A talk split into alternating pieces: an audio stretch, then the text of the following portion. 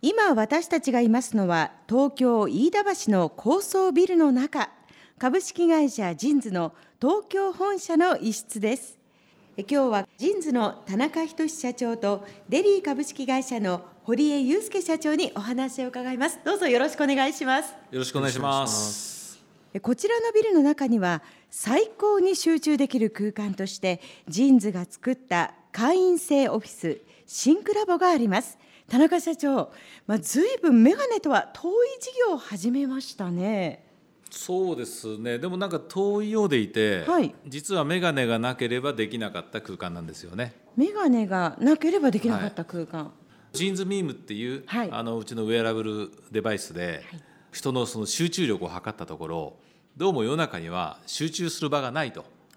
でコミュニケーションの方に世の中振ってるわけですよ、えーでうちも会社見ていただくと分かるように非常にオープンでコミュニケーションが図れるそ,、んなイメージじゃないですか。素敵なスペースですね。ところがそのミームで測ったら、はい、集中してないんですよ、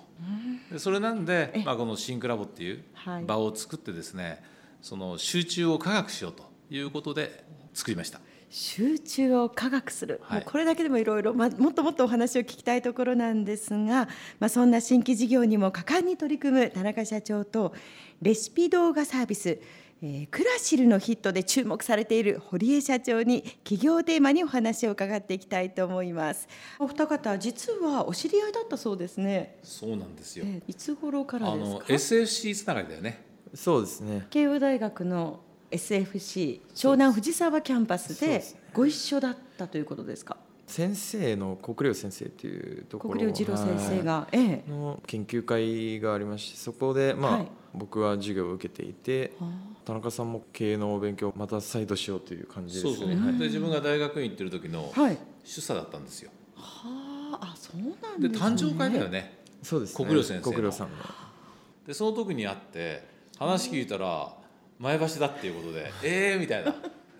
その時はもちろんまだ堀江社長は事業は起こされてないわけですよね。そうですね、ね。まあ、ただこう何かやろうとはこうしていたのですごいこういろいろお話を伺いたくて、でまあその後こう授業を何回かこう失敗しているんですけどその度にこう田中さんにいろいろここのまさにオフィス来てどどこの部屋かで何回かお話をしていろいろ相談させていただいたりだとかいろいろありまして。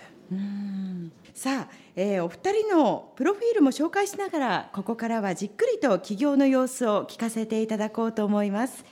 田中社長は前橋市出身の55歳高校卒業後に地元の信用金庫と服飾雑貨製造卸会社に勤務し24歳で独立服飾雑貨製造卸でスタートしましたが2001年に海外で見た格安メガネ店にヒントを得てアイウェア事業に進出しました。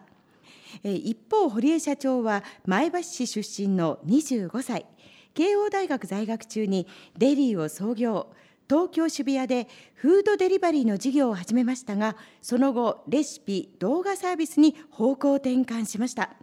え初めになぜ事業を始めたのかそのあたりからお聞かせいただければと思います。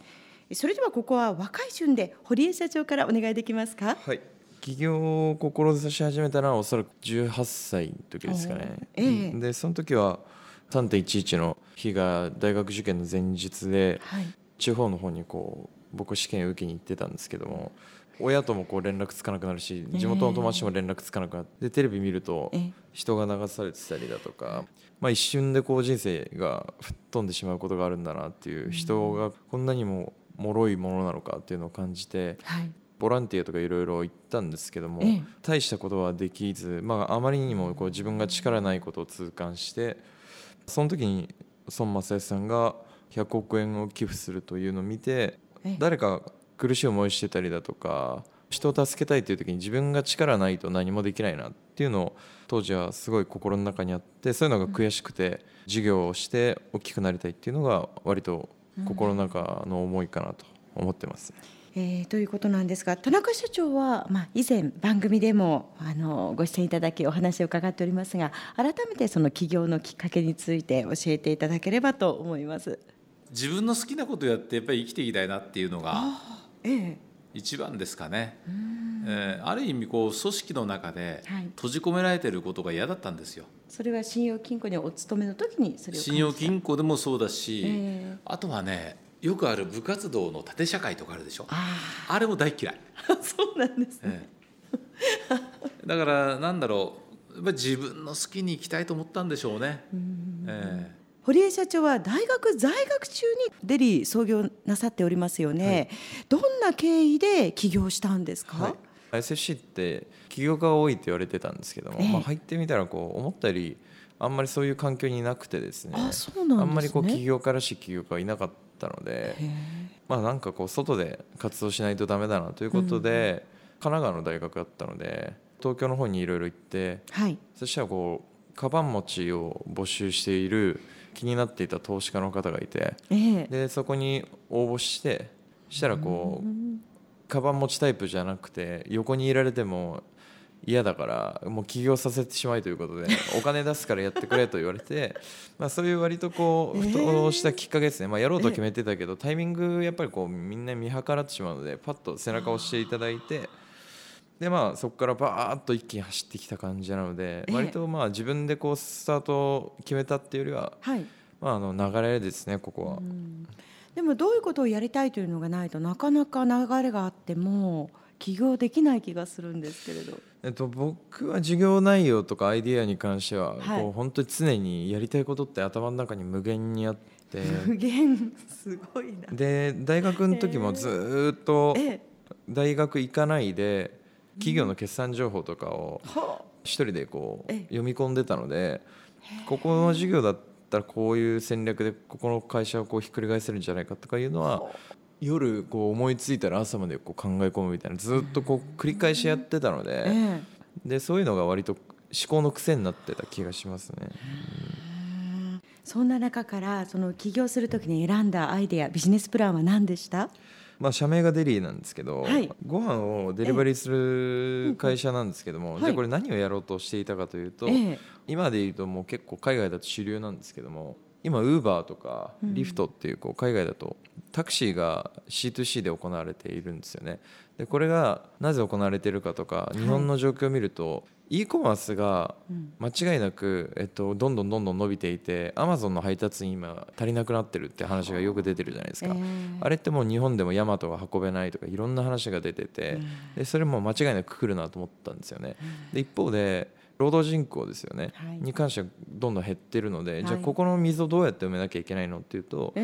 物流業者自体がどこかが抱えるっていうよりはフェアなプライスで競合環境が生まれると思っててそれは配達員がどこかに属すのではなくて空いてるリソースをどこかから需要があったらその人たちが運ぶと。つまりヤマト運輸に属してる配達員ではなくて街の中にフリーのライダーがいて、彼らが自由に物を運ぶ未来が来ると思っていてでそれがまずがこう食事から始めようと思って始めたのが一番最初ですね。そのフードデリバリーなんですけれどもその後は順調にいきました？これが思ったより順調にいかなくてですね、えー、さらにこう注目を浴びれば浴びるほど競合他社がガーッと出てきて、これは明らかに勝てないと数千億持った会社とかどんどん入ってきたので、えー、でまあ、まあこれは勝てる戦じゃないなと思って一回引こうということですね。はい、ということはやめたやめましたね。はい。一年もやってらっしゃらない。えー、っとこれもう半年ぐらいで畳みましたね。ですよね。はいあの起業した時っていうのは何人でスタートしたんですか？まあ、まあ、一番最初僕で一人で？人で始めて、ええ、その後まあ共同創業者を見つけて、まあ二人からでうん、でまあ当時二十数人まで行って、そのフードデリバリーをやっていた頃、はいええ、で授業を辞めた後に全員、えっと、共同創業者以外全員辞めてって感じですね。学生ベンチャーだったのであのやっぱり隣の芝は多く見えるんですよね。僕らもこう就職の時期とか間近になってきたのでみんな外資系とかちょっとかっこいい高層ビルとかを受け始めるんですよ。最初僕ら注目されて若手ベンチャーみたいので本当になんかちょっとかっこいいなぐらいな気持ち入ってくるんですけど最初は小さいアパートでやってる自分たちがロックに見えるんですけど徐々に周りを見ると自分たちが情けなく見えてくる。でまあそれがどんどんどんどんみんなのここから出てきてみんな大学に戻ったりしましたね当時。あとはまあ他の会社に行ったりはしましたね。はいそういった、まあ、今大変な時期があったというお話ですけどそういう時も田中社長はやっぱり相談を受けたりして聞いていらしたんですか？あもちろんそのね、うん、彼は自分で乗り越えたわけだし、うん、途中一回その苦しい時にここで会社で会って話をしたことありますけど、諦めない目つきはしてましたよね。あそうですか、えー、その堀江社長例えばあの一回辞めて他の道ももちろんあったと思うんですね。でも堀江社長はそこを起業というのを曲げなかったのはどうしてでしょうね、まあ、目標が明確だったのででやっぱりこう個として強くならないと、はい、そもそも影響力ないと持てるはずもないですし、まあ、あと全然失敗したと思ってなかったんで。なるほど、うん、自分漫画の世界思い描いて、はい、一回失敗した時に僕これ勝ったなと思ってて失敗したら勝ったな？勝ったなと思ったんですよ、何かというとこれ、うん、あの今だから言いますけど結構当時のベンチャーキャピタルの人とか、はい、あと友達とかスーって引いてって、うん、まあ、街の中で挨拶しても無視されたりするわけですよね、えー、でもそれがあこれ面白いなと思って。面白い。大体この失敗してから這い上がるストーリーに絶対人間は傾倒するんでこれ全てやりやすいなと思ったんですよね。でそこから2年ぐらいで70億円集めてるんですけどこれは全部この失敗があったからストーリーとして出来上がってるんですよね。こんなに客観視してこれは来たみたいな自分のストーリーのいいね、えー、この V 字回復とこう見せ場が来たぜみたいなふうに思えるってすごい、ね、すすごいですよね。すごいですね、えー、堀江社長はその後レシピ動画サービスに方向転換をしましてそして成功されたわけなんですけれどもフードデリバリーをやめた後どのようにしてそのレシピ動画に行き着いたんですか？企業が1000億以上になる法則みたいなのとか、はい、あとはどのようにしたら10年以上こう増収増益続けてるのかとかそういうのをとにかくこの時期調べ上げて、でそれに当てはまりそうなのがこのレシピ動画のサービスがありえるなと思っていて、まあ、すごい細かいあの技術的なとこもあるし、はい、マーケティング的な側面もあるんですけどこれが多分アイデアで言ったら100以上いろいろ考えてたと思うんですけどこれが一番こうパズルがパチってはまったのがこの動画の授業ですね。その中で何を一番最初にこう用意をしたんですか？僕は一番最初はもうミニマムで始めるんで本当に街の中に自分が買い出し行って食材とフライパンと iPhone 自分で料理を作って、動画編集もやったことないんですけど、その日のうちに半日ぐらいやれば動画編集とかある程度できるんですよね。でこれはいいぞということで人数がどんどん増やしていったって感じですね。はああの田中社長も服飾雑貨製造卸でスタートなさってメガネ業界へと方向転換をしているわけなんですけれどもあの最近はビジネス用語で方向転換をピボットというふうに呼ぶそうですがピボットすることに対してはどうお考えですか？効果を最大化するっていうところでも、はいうん、ビジネスとしては、まあ、当たり前のことなんだろうなと思うんですよね。ただ問題はそれまでやってきたことが活かせないところにいきなり飛び出してもなんかゼロからじゃないですか、うん、そうですね。そういう意味では例えば自分メガネを始めたんですけど、はい、服飾雑貨をやっていて SPA の土台となるものを作るとか、はい、流通の形はもう作っていたので、えー、それを活かせるとかですね、うん、何かそういうものがないと難しいですね、うんうん、堀井社長もその辺の方向転換というのはご自身あまりこう抵抗なかった全くないですね。自分の時間と努力の効率をいかにこう結果に最大化させるかだと思っていてそこが1個目のビジネスは良くなかったので、無駄な努力に終わるのが一番社員さんたちにも失礼かなと思ってるのでどうせ頑張ってもらうなら最大限の効果を出してあげられるべきジャンルを選ぶべきだなと思ってますね。えー、さてここで一曲お送りしたいと思います、えー、まずは堀江社長からのリクエストを一曲お聞きしたいと思うのですがお考